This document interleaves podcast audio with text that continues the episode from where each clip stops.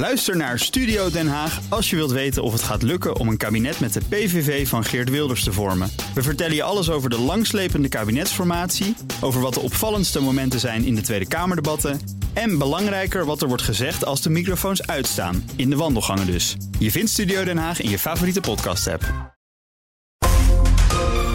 Heb jij de BNR-app al? Met breaking news en live radio? Download de app en. BNR Nieuwsradio. BNR breekt. Ivan Verrips. Goedemorgen en welkom. Vanaf half twaalf praat ik over het nieuws van de dag. Dan gaan we het hebben over de parlementaire enquête over corona. Die gaat voorlopig op de lange baan. Hoe erg is dat? En niet vervolgd, maar wel een strafblad en een proeftijd. Hoe wenselijk is dat dan weer? Dat ga ik bespreken met mijn twee panelleden. Vandaag Carline van Breugel, politiek adviseur van de AOB, de Algemene Onderwijsbond. Goedemorgen. Goedemorgen. Goed dat je er bent. En Jan-Paul Beukema, radio- en tv-maker. Goedemorgen. Goedemorgen. En welkom weer. We gaan beginnen met... BNR breekt. Breekijzer. En het breekijzer heeft te maken met wegwerpafval. In korte tijd zijn er allerlei regels gekomen om zwerfafval te verminderen. Denk aan natuurlijk het verbod op plastic rietjes, op eh, plastic tasjes, statiegeld op blikjes. En komende zaterdag komen er nog wat regels bij. Een verbod op het gratis meegeven van plastic wegwerpbekers, plastic bakjes. En dus haal je straks misschien met je eigen pannetje patat bij een snackbar. Of toch niet? Mag ik een uh, portie raspatat? Zeker, met mayonaise. Ja, en mag het hierin? Nee. Nee? Nee, zeker niet. Waarom niet? Omdat het onhygiënisch is. Misschien heeft je hond hieruit gegeten. Misschien heeft je kat eruit gegeten. Misschien heb jij net je tenen erin gewassen. Nee, gaan we niet doen. Ja, deze snackbar-eigenaar zit niet te wachten op mensen die dus zelf een pannetje meenemen. Vindt hij gewoon goor. En bovendien, als je dan ziek wordt, dan ga je natuurlijk die snackbar-eigenaar erop aankijken. was een fragment van NH Nieuws. En ook Hester Klein-Langhorst, directeur van het Afvalfonds Verpakkingen, maakt zich zorgen. Wat we merken is dat het wel heel veel is. Plastic rietjes. Uh, verbod op uh, gratis plastic tasjes hebben we ook al, daardoor 70% minder. Uh, maar het gaat snel en het wordt duur. We hebben gezien dat de, heet single-use plastic richtlijn, hele goede richtlijn waar goede dingen in staan. In anderhalf jaar tijd is die doorheen gejast, maar ook niet nagehad, gedacht over de uitvoering. Dus denk nou gewoon na als er echt ook bijvoorbeeld een gedragsverandering, geef ons de ruimte bij de uitvoering en bij nieuwe regels Denk na. Ja, is het allemaal te snel en te veel? Of is er nog een wereld te winnen als het gaat om het verbannen van dit soort uh, disposables en single-use plastics? Ons breekijzer vandaag is: de afvalvrije samenleving is een utopie. Ben heel benieuwd hoe jij erover denkt. Vraagt Brussel te veel van ons? Of is het goed dat we flink op het gaspedaal drukken als het gaat om het tegengaan van plastics? 020 468 4 keer 0 is ons telefoonnummer. Ik hoor heel graag wat jij ervan denkt. Breekijzer dus: het, de afvalvrije samenleving is een utopie. 020 468 4 keer 0 Nu bellen kom je zo meteen bij me in de uitzending. En als je niet wil bellen, maar wel wil stemmen, doe het dan via de stories van BNR Nieuwsradio op Instagram.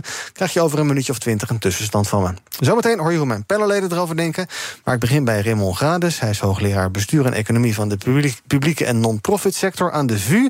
En gespecialiseerd in afval en milieu. En ook bij is Hans Biesheuvel, voorzitter van Ondernemend Nederland. Meneer Grades, ik begin bij u. Ons breekijzer vandaag. De afvalvrije samenleving is een utopie. Wat denkt u? Daar ben ik het mee eens. Uh, dat, dat klopt. Kijk, en mijn uh, reden om het daarmee eens te zijn heeft ermee te maken dat voor een afvalvrije samenleving je ook heel veel energie nodig hebt.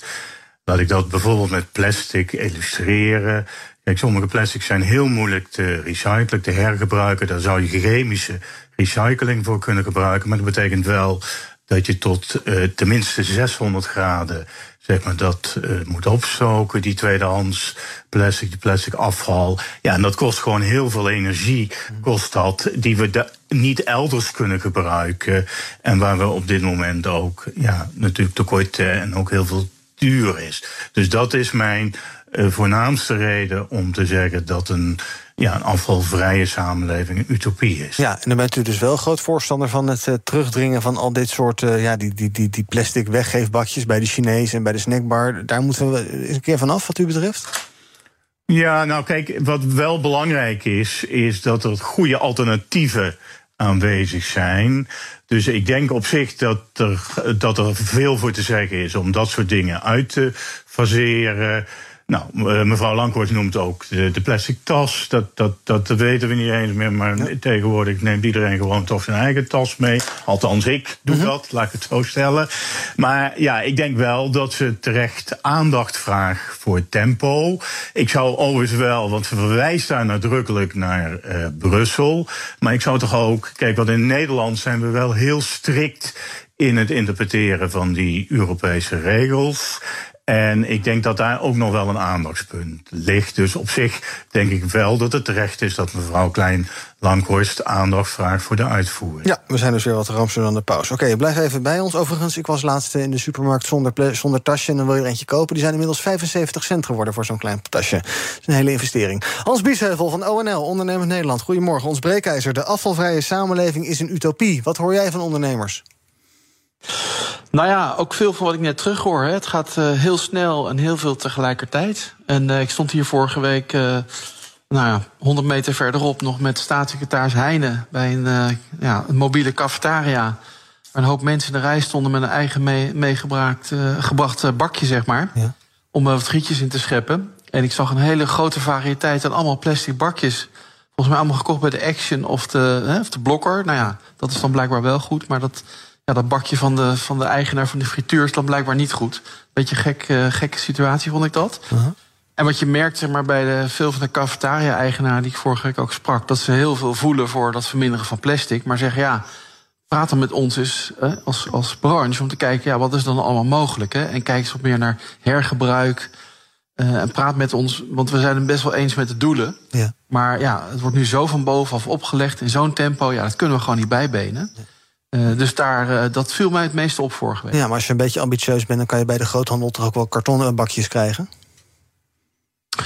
Ja, ja, misschien wel. Maar goed, kijk, je zit, je- er zitten allerlei eh, aspecten aan, aan dit verhaal. En ik, ik denk altijd van, ja, kijk, er is niemand tegen minder plastic gebruik... of, of, of nou ja, gezonder met, met alles omgaan. Alleen praat dan met zo'n sector zelf. Hè, en, en daar zitten hele goede ideeën. Eh, want voedselveiligheid nogmaals is ook een, eh, ook een ding. En, en ja, hoe, hoe zorg je dan dat de juiste porties eh, in de bak ges- geschept Oh ja. worden? Want ik zag vorige week iemand die kwam met een emmer aan. En Ja. iemand die kwam met... een, Snelkookpan? met- ja, en, en een derde kwam aan met, met, met, inderdaad met een Albert Heijn tas. Die wilde heel vol met frietjes hebben. ge- ge- dus Dat is wel gezinszak. alle, zit, ik wil maar zeggen, er zit meer aspect aan dan alleen maar dat ene plastic bakje. En ik merk in heel, bij heel veel ondernemers dat ze met die doelen best wel eens zijn. Alleen ja, weinig worden betrokken in de uitvoering en het tempo waarin het wordt, dan wordt doorgevoerd. En dan gaat het mis. Ga een rondje mijn panel doen, eh Carline. Eh ons, ik, je staat te popelen, geloof ik. Ja, dat klopt. De afvalvrije ja. samenleving is een utopie. Ja, nou, ik denk eh, absoluut niet dat dat een eh, utopie is. Ik denk zelfs dat het eh, bittere noodzaak is. En eh, als ik hoor dat het snel gaat, dan zit ik inderdaad te popelen om daar iets van te zeggen. Want dit soort trajecten die duren gewoon tientallen jaren voordat wet en regelgeving daadwerkelijk wordt doorgevoerd. We hebben het over die plastic tasjes. Nou, dat was eh, 2016. Dan hebben we het over de rietjes. Dat was dan weer vijf jaar later in 2021. En dan staat zich geld op blik, heeft er weer twee jaar over gedaan. Dus ik vind dat je echt wel kan afvragen of eh, mensen zich hier niet op hadden, eh, hebben kunnen voorbereiden. En ik denk ook dat het geen keuze meer is of we dat doen. Want het zwerfafval, ondanks al die maatregelen, is in Nederland met 10% toegenomen. En als je naar wereldwijd kijkt, in het huidige tempo, dan in 2000, eh, ja, 2060, dan is het afval verdrievoudigd. Ja. Dus er is helemaal geen keuze om een enorme discussie te voeren over. ehm, nou ja, de, de praktische uitwerking en frietbakjes, tuurlijk, daar moeten we het over hebben. Maar daar hadden we het al eerder over moeten hebben, want iedereen had dit moeten kunnen zien aankomen. Ja, en voorzie jij geen eh, praktische problemen? Dat je dus binnenkort met je eigen koffiekop en je theemok op stap moet... en dan je eigen bord mee moet nemen voor de lunch op je werk... met je eigen bestek, natuurlijk je eigen dopper voor water... en dan een tasje voor het boodschappen die je naar je werk gaat doen. Je moet de hele huishouding meenemen eigenlijk. Je Ik kan- denk dat de gedragsverandering tijd kost. Maar ja, je ziet hier mijn eh, doppers staan. Eh, bedrijven maken daar overigens ook handig gebruik van door daar een logo op te zetten. Ja, hoeveel heb jij er in je Ehm. kastje staan thuis die je niet gebruikt? Ik namelijk zo'n 30, denk ik. Oh, nou dan heb jij betere dat hebt. promo's dan ik. Ja. Ja, Nee, eh, en eh, als je kijkt naar het nemen van een tas, natuurlijk, dat was even wennen. En ik denk dat op meer fronten zo is. Maar dit gaat echt over de praktische uitvoering, daar moeten we over nadenken. Maar om het dan maar verder te stagneren terwijl het probleem zo duidelijk is, eh, daar ben ik niet voor. Jan-Paul, wat vind jij? Eh, kijk, een utopie zou een wereld zijn die te ideaal is en niet Dat realistisch. is de definitie van. Wij gaan dit absoluut wel halen uiteindelijk. En ehm, ik denk zeker dat we in een gemaksmaatschappij leven... waarbij een Uber Eats, een thuisbezorgd, lekker makkelijk meteen bestellen... Ja, dat gemak ben je kwijt of je moet er extra voor gaan betalen. Ik kook zelf bijna nooit, dus ik eh, nou, bestel eh, een paar keer per week. Ja. dat gaat me gewoon extra geld kosten, omdat ik die extra bakjes natuurlijk nodig heb. Maar wij waren hier te slecht op voorbereid. Want begin van dit jaar was in Frankrijk natuurlijk dit al de normaalste zaak van de wereld. Bij de McDonald's kon je gewoon alles lekker in mooie, mooie rode bakjes. Nou, die werden vervolgens gejat, want die waren weer te mooi. Precies. Dat zijn dan nu weer hele lelijke bakjes. Dus wij lopen eigenlijk achter de feiten aan. Als wij hier nou begin van dit jaar al op hadden geïnvesteerd, hier eerder beleid op hadden gemaakt, dan was dit nu niet eens onderwerp van discussie geweest. Dan waren we het al gewend zelfs. Ja, maar stel jij rijdt zo meteen weer naar huis, uh, even langs de McDrive. Heb je dan je eigen bakje bij uh, zo'n zo'n zakje voor de friet? Of uh, wil je dan prima 10, 15 cent meer betalen, omdat je dan een soort bijdrage voor het verwerken van die, het bakje levert? Ja, ik ga vanavond lekker naar de cafetaria met mijn eigen pannetje, kan ik je vertellen. Precies, zeker, zeker. Nee, Wel schoonmaken denk... van tevoren, anders krijg je het niet mee. Nee, maar dat, dat gaat even wat gedoe opleveren. Dat gaat even wennen zijn. Maar dat is ook een kwestie van tijd voordat je stand met een bakje, een, een, een, een lepeltje, een vorkje achter in je rugtas hebt zitten. Hoe moeilijk is het nou? En hoeveel bespaar je er nou uiteindelijk mee? Ja, dus uh, wel goed, maar ook wel zorgen. En, en, niet zozeer zorgen, het is even wennen, net als inderdaad de plastic tasjes. Ja, meneer Grades, uh, zou het misschien niet veel handiger zijn? Ik denk ook even aan alle spullen die wij in de supermarkt kopen. Hoe, ja, als je dat gaat uitrekenen, hoeveel uh, tubes tandpasta je in je leven al gekocht hebt, en shampoo en deodorant en dergelijke. Ja, zouden we, en dat smijt je ook allemaal weg aan het einde van nou ja, de week of maand als het op is. Zouden we, zou, dat, zou je daar niet veel grotere stappen mee kunnen zetten door daar iets aan te doen? Ja, dat denk ik zeker. Kijk, ik denk dat het goed is, uh, dat staat overigens ook wel in de richtlijn van Europa, dat er gekeken wordt naar hervulbare uh, uh, producten. Kortom, ja, daar zou dingen uh, echt wel kunnen plaatsvinden. Daar zou ook wel meer stappen. Nou, één opmerking nog van mij over het verfvuil. Mm -hmm. Kijk, zonder nu. Uh, kijk, er zijn natuurlijk de afgelopen tijd. Ik denk dat dat overigens ook heel goed is. Een aantal maatregelen genomen rondom dat statiegeld.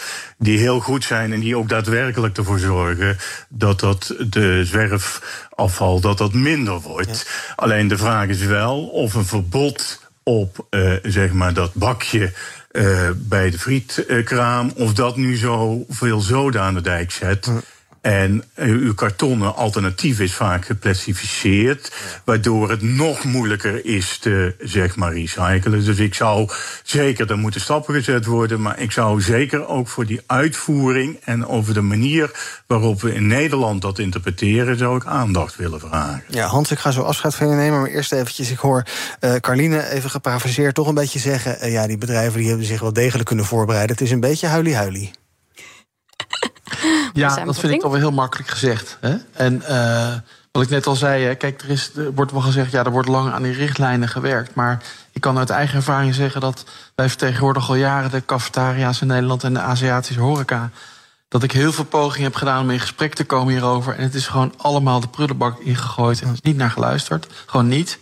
Dus ik vind het te makkelijk om te zeggen, ja, je kon het al lang aanzien komen.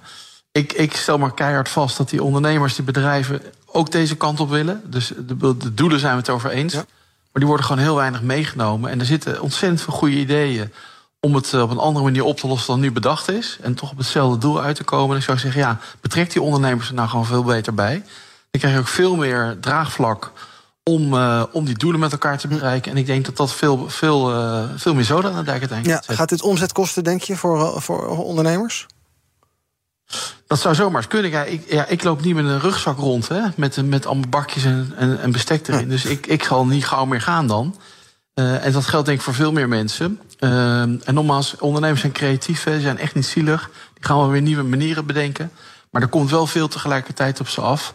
Uh, en ik zou zeggen, betrek zich nou gewoon veel meer bij het ontwikkelen van dit beleid. Hans Biesheuvel, voorzitter van ONL, dank dat je bij ons was. We gaan naar onze bellers, kijken hoe zij reageren op ons breekijzer. De afvalvrije samenleving is een utopie. Jan, goedemorgen. Goedemorgen, Ivan. Ja, ik ben het wel eens met de stelling. Uh, ik denk wel dat we uh, uh, het afval behoorlijk zouden kunnen beperken. als we bereid zouden zijn om een paar stappen terug te doen in het laten groeien van onze economie. Uh, het creëren van afvalbergen, uh, weggooi samenleving, gauw even eten bestellen in plaats van zelf koken, producten die moeilijk en duur verpakt moeten worden. dat zijn natuurlijk wel uitwassen die voortkomen uit het feit dat wij eigenlijk met z'n allen willen werken, geld verdienen, steeds meer en meer en meer willen. Vroeger was het leven toch wat simpeler sprak opa. Ja. En uh, uh, ja, dan was er gewoon iemand die uh, rustig naar de markt ging met eigen mandje. Boodschappen ging eh, uitzoeken, ging ophalen. En eh, met het groente en fruit thuis kwam, dat ging gewoon in de fruitschaal. Eh groente ging in de koelkast. Maar daar zat niet allemaal nodeloze verpakking omheen. Daar kun je heel veel mee besparen. Ja. En die Chinese bakjes die kun je natuurlijk ook prima blijven gebruiken. Ik heb er hier nog in de kast staan. Die heb ik inmiddels tien keer uitgewassen en gebruikt. Die gaat, doet het ook prima in de diepvries om iets te bewaren. Ja, ik geloof dat de vriezer van mijn oma vol is met die bakjes. Dankjewel voor het bellen, opa Jan. Rob, goedemorgen. Goedemorgen Iwan, met Robert de Beeld. Ja, volledig eh, afvalvrij, dat is een utopie. Want juist in de medische sector is men volledig overgegaan op alle disposable materialen. Omdat vroeger werd er allemaal glas gebruikt en eh, metalen spuiten en alle soort dingen. Maar om dus allemaal her- herinfecties te voorkomen, ik denk aan de AIDS-epidemie en alle soort zaken, is men volledig overgegaan op disposable materialen. Dat is in de ziekenhuizen ook. Wordt eenmalig gebruikt en het wordt dan, eh, gaat het dan in de recycling wordt het vernietigd. Dus dat kan niet anders, ook in verband met hygiëne en dat soort zaken. Dus volledig. Maar het kan wel gewoon met bakjes en alle soort zaken, kan het wel een tandje minder, denk ik. Rob, dankjewel voor het bellen. BNR breekt. Ivan Verrips. Panel vandaag met Jan-Paul Beukema, radio- en tv-maker... en politiek adviseur van de AOB, Carline van Breugel. We praten over ons breekijzer. De afvalvrije samenleving is een utopie. Ook bij me is Raymond Grades, hoogleraar bestuur en economie... van de publieke en non-profit sector aan de VU. En als je wil reageren, dan moet je nu bellen 020 468 4 keer 0 Spreek ik je ergens in de komende zeven minuten nog. 020 468 4 keer 0 Mag ik even met jullie een soort van frustratietje delen? Jullie zijn vast ook wel eens op eh, concerten of eh, festivals en dergelijke... de de Ziggo Dome of iets dergelijks. Dan krijg je bij eh eh, entree krijg je een muntje. Die kan je dan inwisselen voor een beker. En dan bestel je een grote bier of een grote cola of iets anders, of weet ik veel. Ehm, en dan heb je die op. En dan loop je de hele tijd met die beker rond. Want je moet die beker weer terug inleveren. Anders moet je een euro betalen voor een nieuwe beker. Je hebt toch een achterzak? Wij mannen hebben allemaal spijkerbroeken aan, achterzakje in, hoppakee, niks meer aan doen. Dat is toch hartstikke irritant. Nog een beetje gedragsverandering nodig hier, denk ik. Ben ik hier ouderwets in? Ja. ja. Ja? Ja. Ja, joh, ik ben het hartstikke gewend. Ja, de eerste paar festivals denk je, oh, sta je met gas. Maar op een gegeven moment denk je, oh ja, nou ja, dan pas je inderdaad je broekzak of een tas erop aan. Je en neemt dan een fanny pack mee waar die in past. Oh ja. Eh, Ik je hebt ook een band bij elkaars glas vasthouden. Het is ook romantisch als je naar het toilet gaat even je glas in je vrienden Ja. geven. Ja, ik dacht altijd, dat je smijt het gewoon op de grond in de Ziggo Dome. Dat wordt aan het einde toch allemaal opgeveegd. En dan wordt het netjes En dan gerecycled. glad en dan loop je in al die troep. Nee, ik vind het eigenlijk best wel relaxed. Ja, en je merkt ook dat dit enorm in opkomst is. Ook allemaal bedrijven en allemaal eh, change managers voor festivals... die ervoor zorgen dat steeds meer festivals en concerten vergroenen... naar dit soort alternatieven. Ja, ik vind dat ook echt het voorbeeld dat het, dat het dus kan. Oh shit, ik word ook oud. Oké. ehm, Opa Ivan. We halen dit. Eh, meneer Grades, help. Ben ik oud aan het worden? Ja, ik denk het wel, hè? Ja. Ja, ik, Ja. eh, ik denk het inderdaad ook. Ik kom overigens ook niet zoveel op die festivals. Maar nou, ik denk wel dat de anderen gelijk hebben. Dit lijkt me een prima systeem. Lijkt ook een beetje op statiegeld. Dus daar zou ik een groot voorstander van zijn. Dat neemt niet weg dat we eh, vervolgens wel, en dat is mijn punt. Dat, nou, die, die bekers zijn denk ik goed te recyclen. Zeker als ze van PET zijn.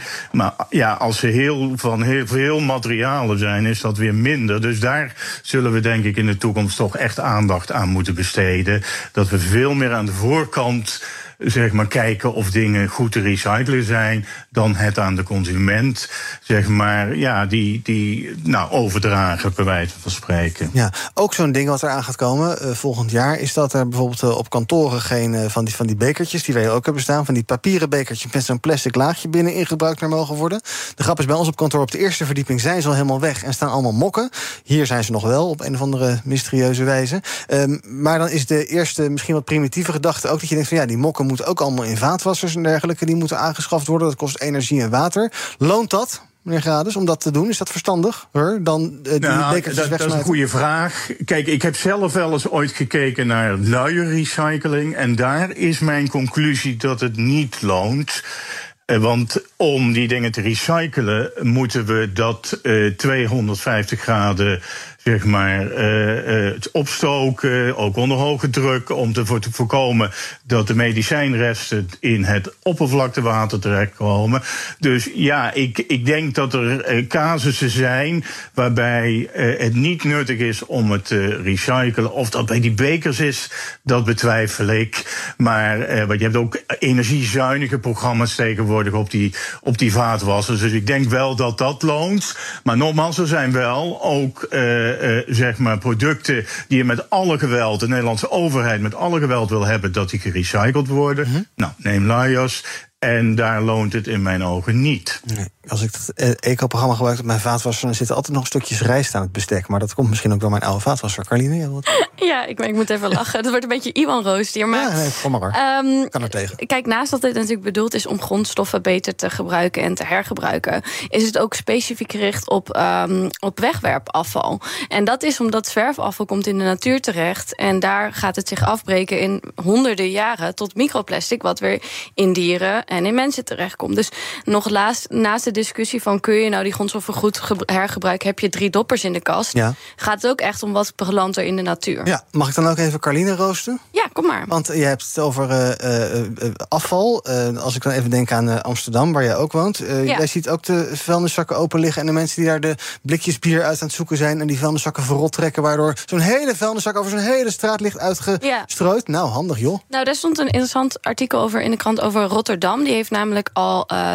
teams ingesteld op stints die, die, die daar op letten en die eh, dat afval oprapen.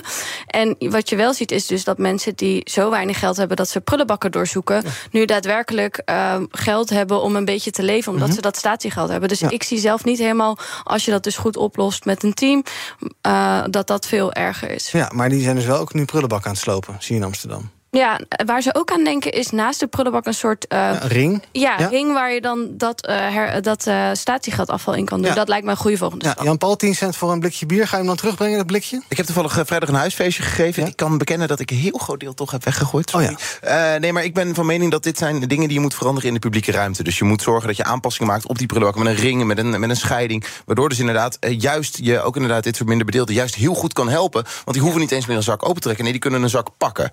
Ja. Ja, en omdat wij dan te, te lui zijn om iets weg te brengen... dat mogen zij dan opruimen voor ons. Nou, sympathiek.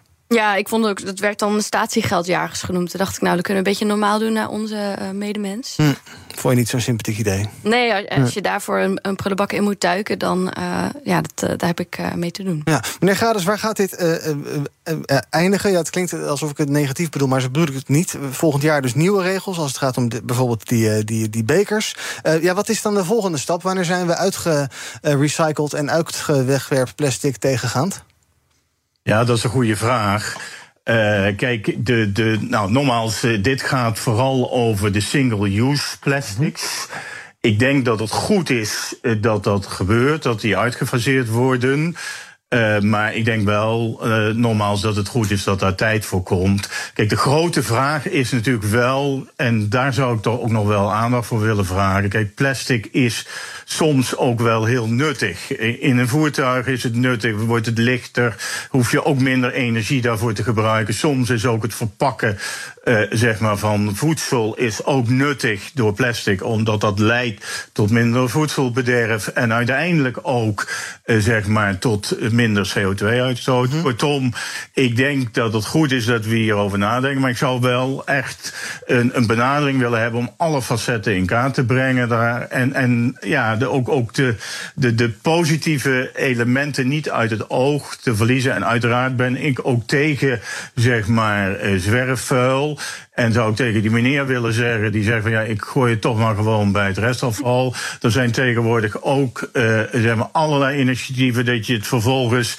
aan een goed doel kunt doneren. Dat doe ik dan. En dan help je volgens mij zowel die meneer die dan nou, zegt dat hij eh, dit, dit moet doen, als ook het milieu. Dus daar zou ik tot slot een oproep voor willen doen. Meneer? Maar ook, meneer, eh, ook in de logistiek eh, van die blikjes en die losse kleine petflesjes zie je daar nu ook heel veel problemen. Want heel veel automaten slikken de blikjes niet. Heel veel eh, automaten slikken die kleine flesjes nog niet. Die lopen op storing, want er zit dan nog eh, vloeistof in. Dus ik hoor van 9 van de 10 mensen dat ze daar tegen problemen aan lopen. Ja. En helemaal niks in kunnen Dat is leven. ook weer een beetje nieuwigheid misschien, hè? Ja, we moeten ook even afsluiten. Ja, nee, maar dat klopt ook wel. Ik denk overigens wel dat er ook aan de voorkant eh, veel zal moeten gebeuren. Nou, of dit alleen maar aanloopproblemen zijn, of dat er ook bijvoorbeeld in het design van producten zeg maar, stappen gezet moeten worden, dat vind ik een interessante vraag. Maar goed, eh, nou, ik, ik, ik, ik denk eerlijk gezegd dat dit toch wel in belangrijke mate aanloopproducten zijn. Of aanloopproblemen zijn, maar de toekomst zal het leren. Raymond Grades, hoogleraar bestuur en economie... van de publieke en non-profit sector aan de VU. Dank dat je u bij ons... Ju, dat is jij en u tegelijk. Dank dat u bij ons was. Tot slot nog heel even kort. Als je volgende keer naar de Chinees gaat, Carline... ga je dan uh, voor een statiegeldvariant, neem je die dan mee... en ga je dan volgende keer met dat lege bakje weer naar de Chinees... of elk ander restaurant wat je wil... of zeg je, joh, dan maar 10 cent erbij voor het bakje... en dan kan ik het thuis wegsmijten. Ik denk reuse. En Paul? Broodje theesaus, uh, broodje theesaus kaasvlees, gewoon in mijn eigen bakje mee. Ja, of gewoon op een uh, uh, servetje en dan kan je het gewoon gelijk opeten. Maar ik ga eigenlijk nooit naar de Chinees. Maar je had wel eens, überhaupt wel eens eten? Oh, nooit? Nee, niet zo vaak, nee. Oh, voor jong haai of zo, lekker man. nou, Oké. Okay. Goed, op onze Instagram-pagina 77% het eens met het breekijzer. De afvalvrije samenleving is een utopie. Daar kan je nog de hele dag van je laten horen op Instagram. En zometeen ga ik verder praten met Carline en Jan-Paul over het nieuws van de dag. Over dat we voorlopig nog niet hoeven te rekenen op een parlementaire enquête over de coronacrisis. En slecht nieuws voor vrouwen in Amsterdam die fan zijn van topless zonne. Dat gaat in het, uh, althans, en ook topless zwemmen in het zwembad. Dat gaat deze zomer nog niet gebeuren. Zometeen in het tweede deel van BNR Breekt. Bij BNR ben je altijd als eerste op de hoogte van het laatste nieuws. Luister dagelijks live via internet. Bas van Werven. En heel langzaam komt de zon op rond dit tijdstip. Je krijgt inzicht in de dag die komt op BNR, het Binnenhof in Nederland en de rest van de wereld. De Ochtendspits. Voor de beste start van je werkdag. Blijf scherp en mis niets.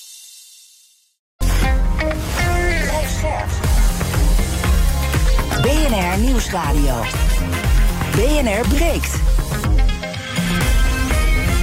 Ivan Verrips. Welkom terug in mijn panel vandaag. Carline van Breugel, politiek adviseur van de AOB, de Algemene Onderwijsbond. En Jan-Paul Beukema, radio- en tv-maker. Wij gaan praten over het nieuws van de dag. Te beginnen in uh, de juridische wereld. Want het Openbaar Ministerie besloot de afgelopen jaren vaker om verdachten niet te vervolgen.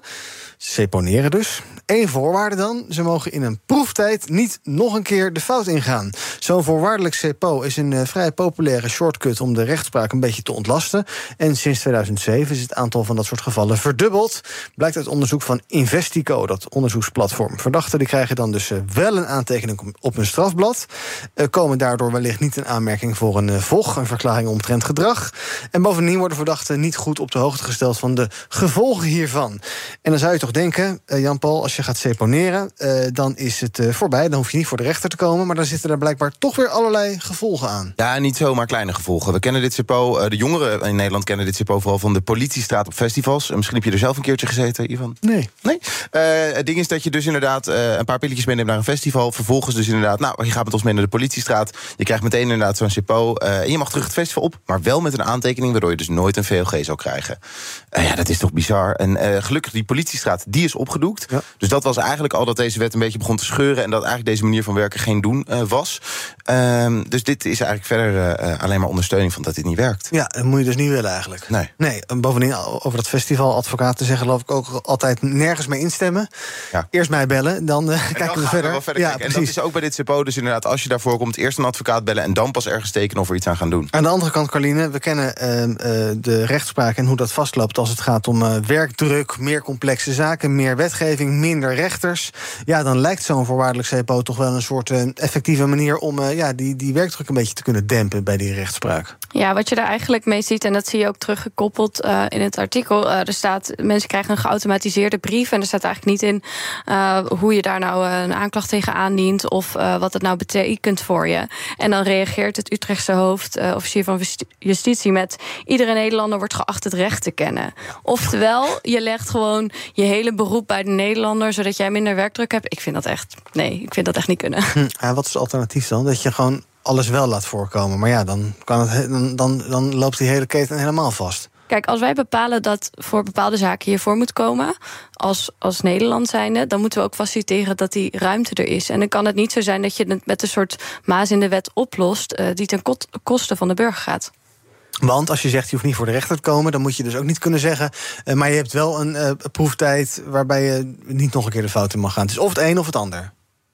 Wat jou betreft. Of voor de rechter of niet voor de rechter. Maar niet half ja. niet voor de rechter. Nou ja, dat is dus, dus we moeten faciliteren dat. We vinden dit dus belangrijk. Dus we moeten faciliteren dat je voor de rechter kunt komen. Ja. Omdat de impact gewoon super groot is als je geen VOG kunt krijgen. Jan Paul staat met zijn pen te zwaaien. Nou, we hebben hier ook gewoon al een oplossing voor. Namelijk dat we gewoon snelrecht hebben in Nederland. Mm -hmm. Sta je binnen zes dagen heb je gewoon een redelijk eerlijk proces. Wil je toch een uh, volledig proces, dan kan dat ook. Je kan een aanklacht indienen. Je hebt de mogelijkheid om uh, een advocaat uh, ter beschikking te krijgen. Dus ik snap niet waarom dit in Nederland nog bestaat. Ja, en wat ook misschien nog wel het geval is... verdachten die moeten moeten nu vaak vragen om vervolging als ze hun onschuld willen bewijzen. Dus Ja, eigenlijk het blijft ook een andersom. beetje, het blijft ook een beetje midden hangen van oké, we gaan je niet vervolgen. Ja, je zal het wel gedaan hebben of niet, maar ehm, ehm, ook, wat dat, ook uit dat oogpunt moet je dus toch gewoon voor kunnen komen. Ja, dus uit angst ga je het dan misschien niet aan... terwijl je eigenlijk eh, nu ook effect hebt... waar je niet eens van bewust bent... totdat je een nieuwe baan probeert te krijgen. Ja, totdat je bij een ehm, gemeente probeert te gaan werken of zoiets dergelijks. Onderwijs. Ja, waar dan ook. Op allerlei plekken. Schiphol, geloof ik. Waar de test nog strenger is. Justitie is het eh, oneens met de kritiek. Je zei het al, eh, zij verwachten dat iedereen de wet kent. En informatie over dit eh, middel staat volgens hen gewoon op de website van OM. OM.nl, hè, wie komt er niet elke dag. Maar vind jij ook dat je niet van mensen kan verwachten... dat ze actief daarnaar op zoek gaan? Nee, natuurlijk niet. En nou helemaal niet. Dit soort, kijk, eh, je- genoeg vrienden van, van jullie allebei hebben waarschijnlijk wel eens een keer een wildplasboete gehad. Kan je sowieso wel iemand noemen. Openbaar dronkenschap misschien een keer. Het is logisch dat dat soort dingen. Kijk.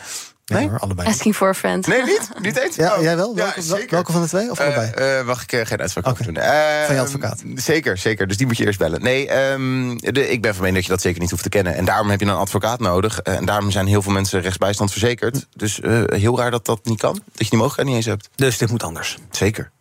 Dan gaan we praten over de coronacrisis en de daaruit volgende eh, onderzoeken die gedaan worden. De Tweede Kamer stelt een parlementaire enquête naar die coronacrisis voor nu nog even uit. Want op dit moment zijn er eh, eigenlijk maar eh, drie, vier partijen die daaraan mee zouden willen doen. PVV, Forum voor Democratie, Groep van Haga en de fractie Den Haan zijn bereid om een Kamerleden te sturen voor die enquête. Dat zegt Vera Bergkamp in een brief. Veel Kamerleden willen wachten op het eh, derde deelonderzoek van de OVV, de Onderzoeksraad voor Veiligheid, voordat ze daadwerkelijk beslissen of ze mee gaan doen aan die enquête. En dus eh, moet die enquête maar uitgesteld worden. Er was al een soort van begonnen. Er was ook al een beetje oneenigheid in die enquête. Van ja, welke kant gaat dit eigenlijk op? Het was een eh, bonte verzameling van eh, Kamerleden van allerlei pluimage. Ehm, wat kunnen we, moeten, we daar, moeten we überhaupt zo'n enquête nog willen? We weten het. Dat OVV heeft al twee rapporten gemaakt. Gaat binnenkort nog een heel document afscheiden. Is het goed dat daar ook nog een keer een parlementaire enquête overheen komt, Carline? Nou, dat is denk ik inderdaad de vraag. Kijk, als er nu een derde rapport komt dat eh, net zo dik is als de eerste twee, dan hebben we volgens mij een heel mooi beeld van wat er nu wel en niet goed is gegaan. En als je dan kijkt naar die commissie met dus inderdaad PVV, FVD, Van Hara, Den Haan, nou, dat is ook niet echt een rijtje waar ik blij van word. En de onderzoeksvraag waar zij mee kwamen was ook heel sturend. Van hebben we niet te veel lockdown-maatregelen genomen en niet überhaupt of we bijvoorbeeld te weinig deden. Dus als je sturend zo'n commissie in gaat, denk ik dat je überhaupt niet moet doen. En eh, ik denk dat we kunnen afvragen of het nodig is. Maar goed, iedereen zit er toch vanuit zijn eigen politieke kleur. Dus dat is toch vrij logisch dat misschien iemand van. eh, eh, CDA, VVD, GroenLinks anders denken dan andere partijen? Iedere partij eh, vaardigt iemand af, Ja? maar voor ingenomenheid is niet toegestaan. Omdat je daar objectief eh, die enquête uit wil eh, voeren. Anders kun je net zo goed geen onderzoek doen. En jij denkt niet dat eh, iemand van de PVV ehm, eh, of van de groep van Haga daar eh, onafhankelijk naar kan kijken? Nou, als de voorgestelde onderzoeksvraag alleen gaat over niet, of er niet te veel is gebeurd, Mhm. dan eh, lees ik daar afhankelijkheid in. Hm. Ja. Heb jij de popcorn al klaarstaan voor de verhoren? Nou, ik vind het vooral grappig om te horen dat jullie het niet zo belangrijk vinden dat die eh, commissie er nog komt. Want ik hoorde een uur geleden hier nog op BNR bij Big Five een onderzoeksjournalist van Nieuws zeggen: Nou, dit komt nog boven tafel. Ik ben hier nog op aan het woppen. Dit is nog niet echt eh, duidelijk geworden. Dus er is nog superveel wat daar te halen valt. Maar Eh, er komt ook nog een, een onderzoek aan van OVV. Dus de- het is niet zo dat. maar een en op basis daarvan kan je een keus maken of je doorgaat. Ja, maar onder Ede een enquêtecommissie vind ik denk ik wel wat belangrijker dan zo'n onderzoekje.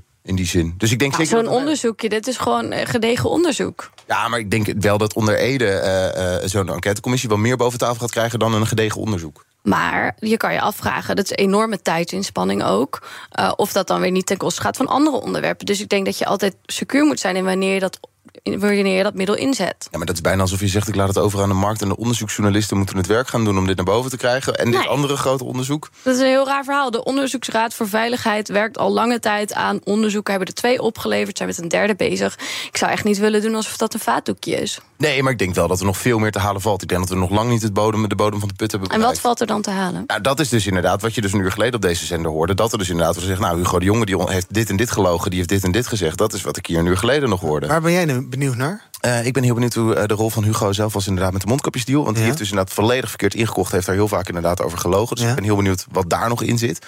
Dat is ook wat ik, het, wat ik zo interessant vond aan het verhaal van eh, de Big Five van net. Eh, dat daar nog gewoon superveel zit. En dat die WOP-verzoeken allemaal nog openstaan. Ja, ehm, misschien wel, Carline. Zou je kunnen zeggen, OVV doet dus een... Uh, nou ja, Onderzoeksraad voor Veiligheid doet dus een onderzoek... maar parlementaire enquête gaat natuurlijk ook over politieke verantwoordelijkheid. Dat is misschien toch ook wel fijn om dat nog even te reconstrueren... hoe dat gegaan is, ook om daar dan weer voor te leren... voor een volgende noodgeval. Ja, ik denk dat ze dat goed kunnen afwegen als het derde onderzoek er ligt. Maar ik denk dat het heel verstandig is dat ze in de huidige samenstelling... met die huidige richting uh, nu niet uh, voorbarig zijn... en al het onderzoek opstarten. Ja, en ik zei het al, over die enquête zelf is ook veel te doen. onvrede binnen de enquête, onder meer vanwege de deelname van FVD en van Haga, wat de oud-FVD'ers zijn. Ehm, die ontkenden de ernst van het virus. Kamerleden van Forum die uh, zagen er louter een complot in. Uh, Baudet heeft er een en ander geschreven over in zijn boek. Uh, ja, dat hoort ook allemaal in zo'n commissie thuis, toch? Je kan moeilijk allemaal ja-knikkers hebben, mensen die hetzelfde denken. Ik denk zeker dat daar ook andere, anders denken aanwezig bij moeten zijn. Dat zal wat extra tijd kosten. Daar moet je ruim tijd voor inruimen. Maar ik denk wel dat het belangrijk is, ook voor onze democratie en ook in belang van het onderzoek. Ja, ja, je hebt gewoon een brede samenstelling nodig. Ja, van alle kleuren en smaken. Um, en dan dus uh, later een keer naar het OVV-onderzoek. Naar het derde OVV-rapport. Ja. ja. Ik denk zeker dat dat uitstellen alleen maar beter is. Hè? Want we wachten nou eenmaal op nog wat, wat... Ja, maar hoe meer je uitstelt, hoe minder Mark Rutte weet. Van uitstel komt afstel. Misschien is Mark Rutte dan... Ja, geheugenverlies vooral. Ja, Jij bent optimistisch. Zeker. Ook Liesbeth Staats vind je in de BNR-app. Ja, heel handig. Luister live naar Kees en mij tijdens de Daily Move. Dan blijf je ook gelijk op de hoogte van breaking news en het laatste zakelijke nieuws. En daar vind je ook alle BNR-podcasts, waaronder de Perestrooikast. Download nu de gratis BNR-app en blijf scherp.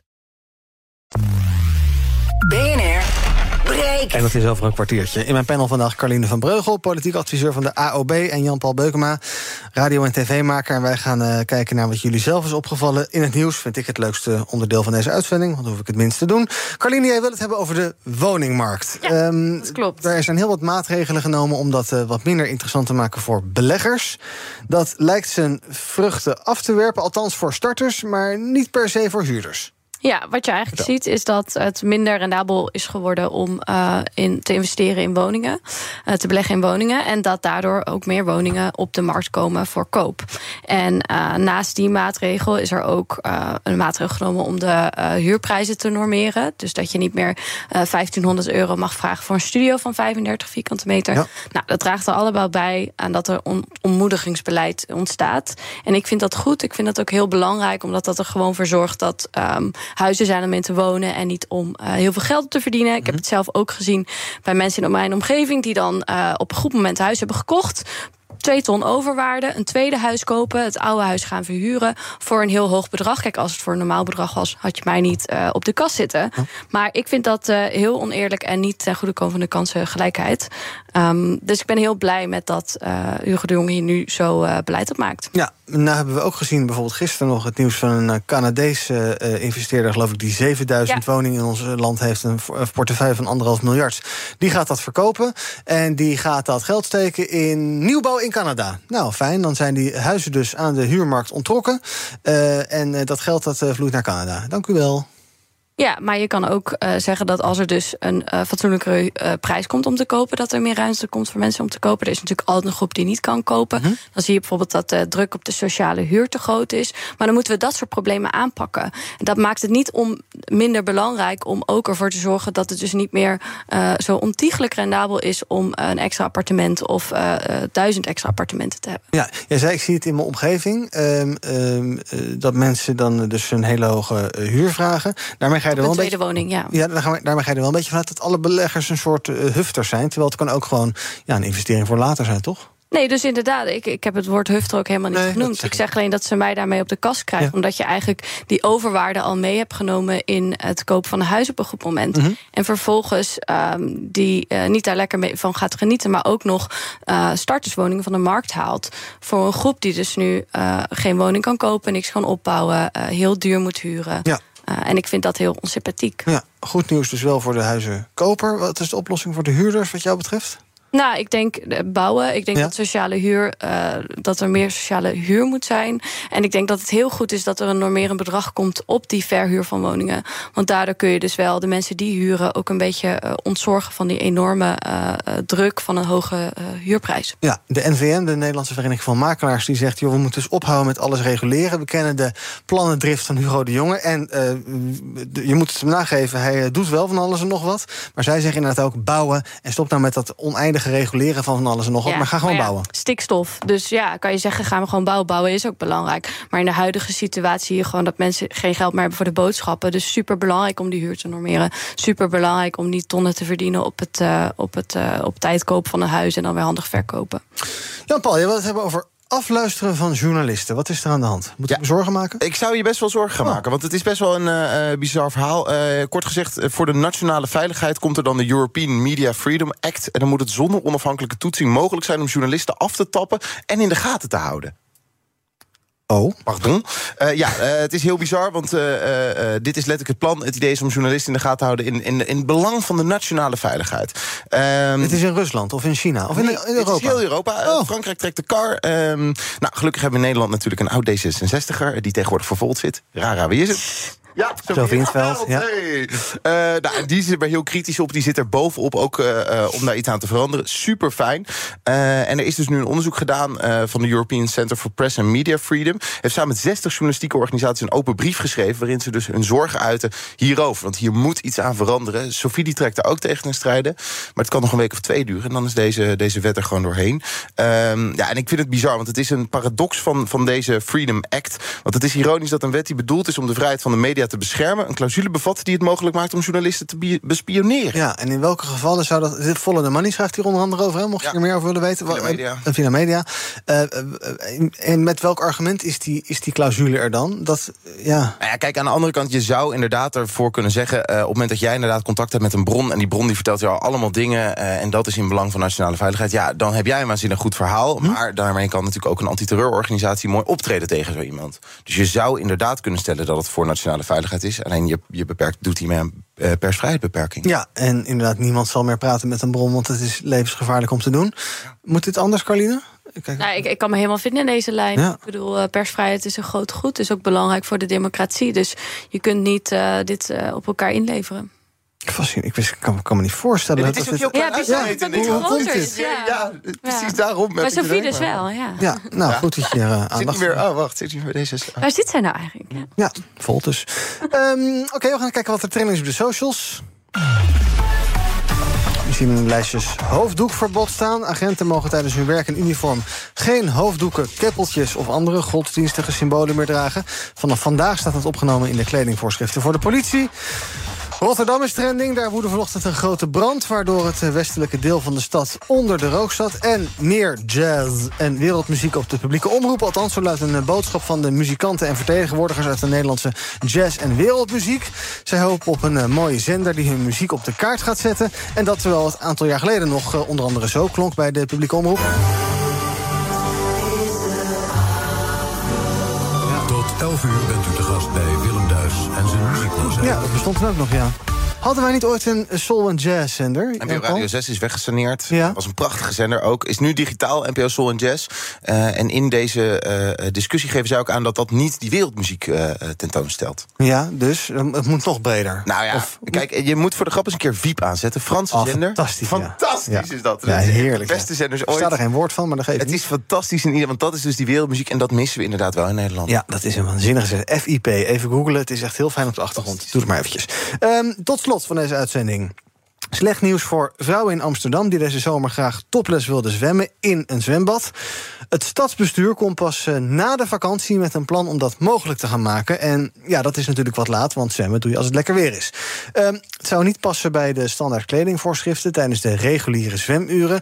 Maar D66 zegt dat is discriminatie... want vrouwen zouden boven, aan de bovenkant van hun lichaam... net zo goed bloot mogen zijn als mannen. Dit heeft allemaal te maken met een, eh, een Duitse zaak, geloof ik. In Berlijn speelde het eerst. Hebben vrouwen een rechtszaak aangespannen... tegen de stad Berlijn en gelijk gekregen. Nou, daar mag dat nu wel. En toen zijn er vrouwen in eh, eh, Amsterdam gaan denken... dat willen wij eigenlijk ook wel.